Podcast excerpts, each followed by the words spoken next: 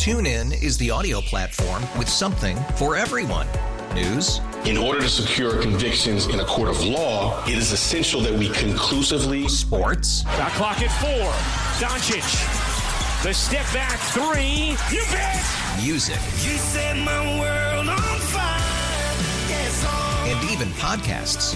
Whatever you love, hear it right here on TuneIn. Go to tunein.com or download the TuneIn app to start listening. Well, John Parillo is with us. And it is time for Money Music. John, I tell you, I laugh at that. That comedian. I'm sorry, I was it. laughing. Oh, that was so funny. I enjoyed that. Thank you, and and the walk up music. Thank you. That was great. It's about Um, time we do you. We had to do your your intro. It's your intro. You come on. I, I appreciate it. I, I like to make believe it's walk up music, you know, but uh, not that I'm a, a fighter or anything. But uh, I I, uh, I appreciate uh, you all being joining us again this morning. And and last week I asked you and the listeners there to keep an eye out for what's going on in China. And the market rate uh, there there is down something like thirty percent.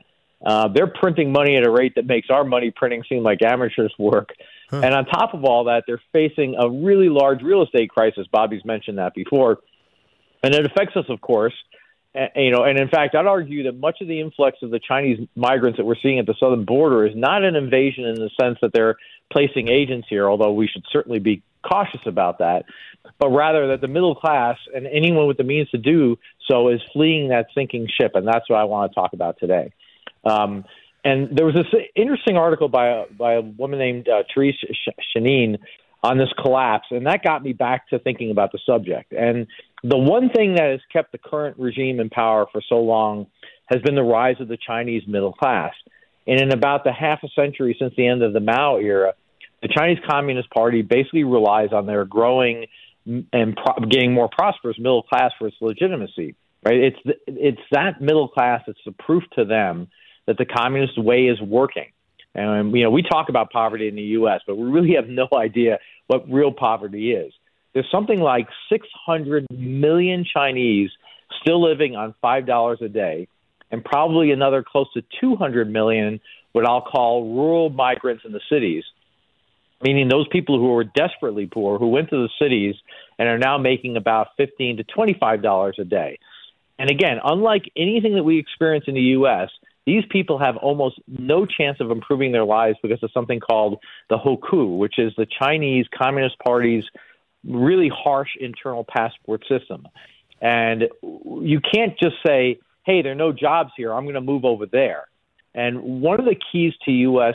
Uh, um, the, our ability to earn more money is our ability to be mobile, right? So mobility is one of the key attributes to our prosperity, and lots of reasons why it's waning over here. But that's a separate discussion we'll get into later, maybe.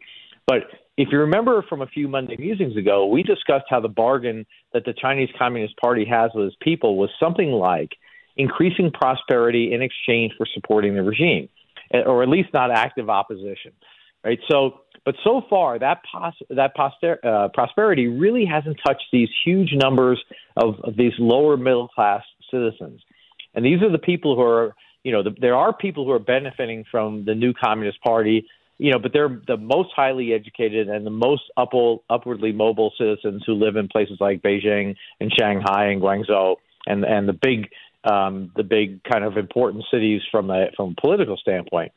But these lower class urban uh, people who have moved from the countryside, and remember, there's roughly 600 million of them.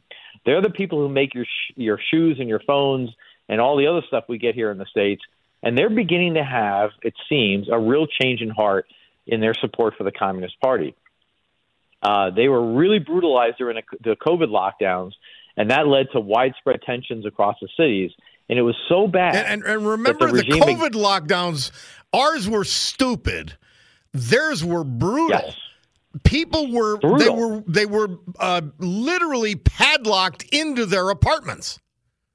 yes, if you exactly right as Bobby described, if you violated the curfew, they would come by with a welding torch and weld your door shut. They'd kill That's, your I mean, pets. You know, when we talk, they'd kill your pets. Exactly. If you took your pets out, they thought that at the early part of COVID, nobody thought nobody knew whether the pets could spread it, so they just kill them. right? This is the kind of thing that these lower, and they all lived in these huge apartment complexes ne- near these places that build all these things that we buy.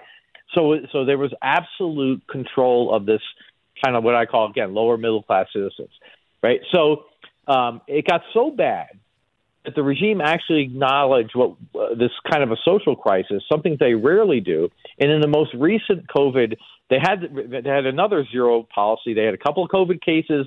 They went back to zero uh, zero uh, zero tolerance. They shut everything down, and they lifted the lockdown overnight. And what happened was this lower urban middle class began to revolt, and the and the Communist Party realized, hey, we we don't we we probably can't do this, and that's what happened.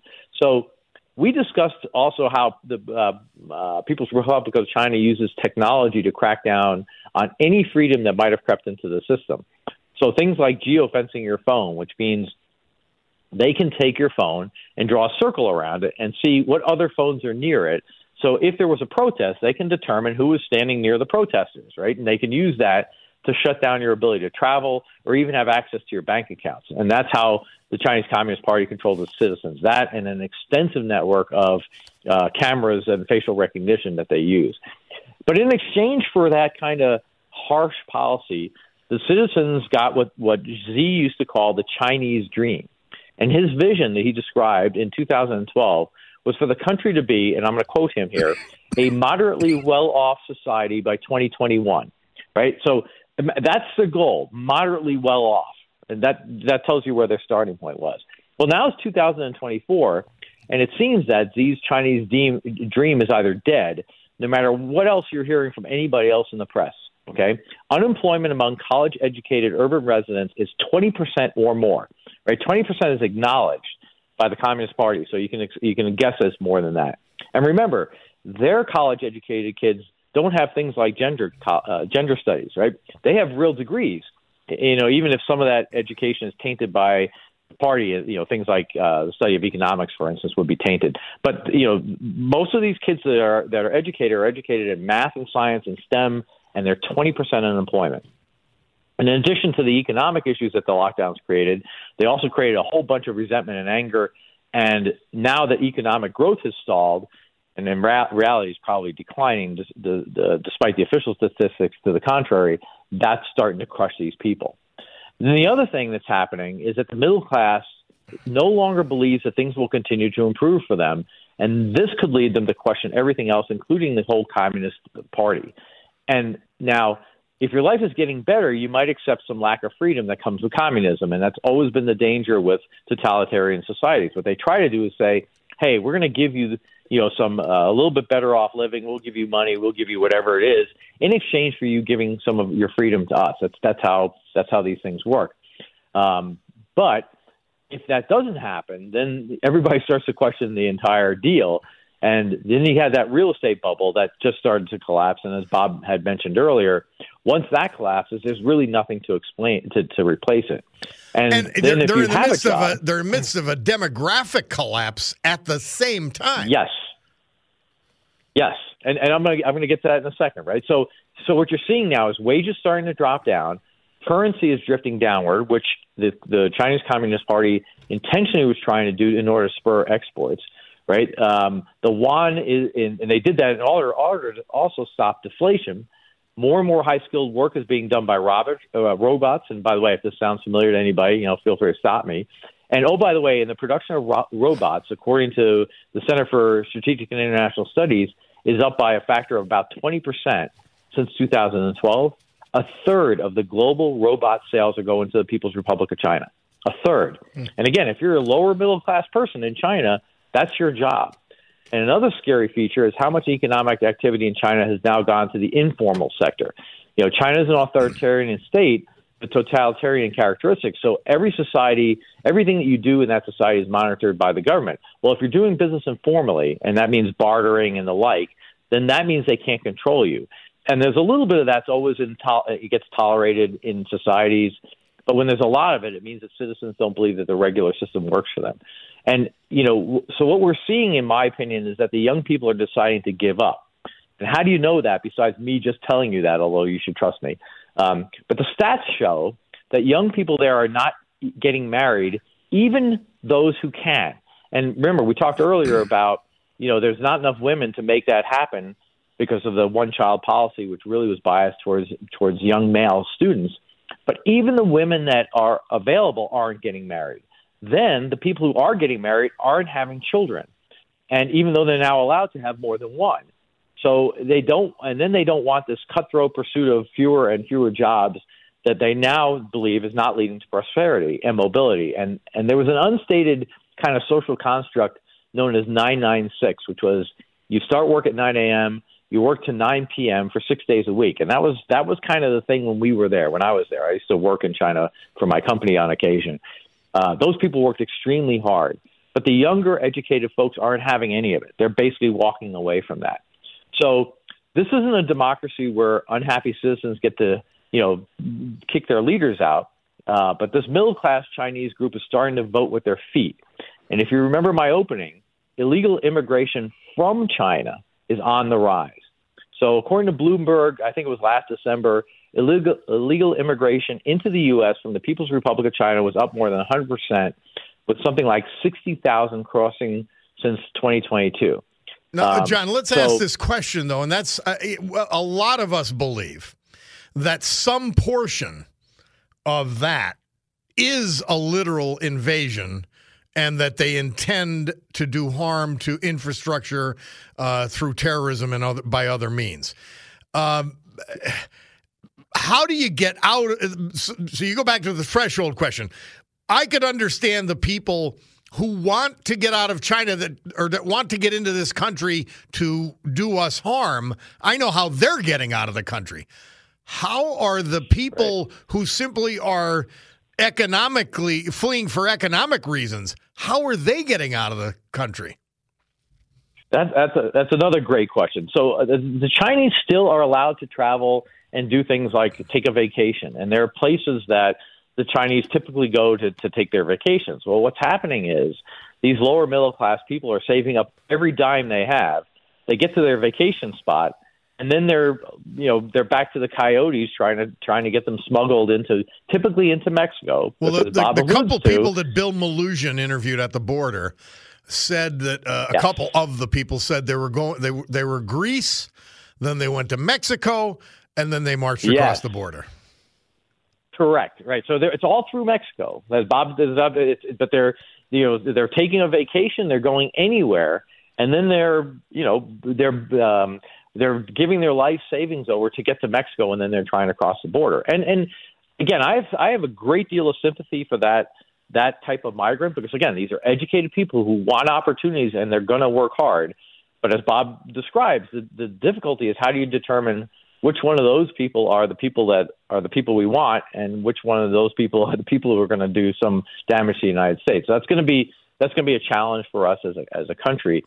Um, but we are seeing that right? And we are starting to see that, you know, bit by bit, in addition to these gray zone infiltrators, you know, we're going to have to take a look at what do we do about this American dream and how do we, you know, how do we best benefit from these migrants who might be very useful to us if we had a rational, you know, yeah. migration policy, yeah. which again, I don't want to get into, right? Um, and then we, we discussed earlier about how, you know, the, the Taiwanese elections were somewhat favorable to the People's Republic of China because of more accommodating – uh, KMT party won the most seats in the legislature.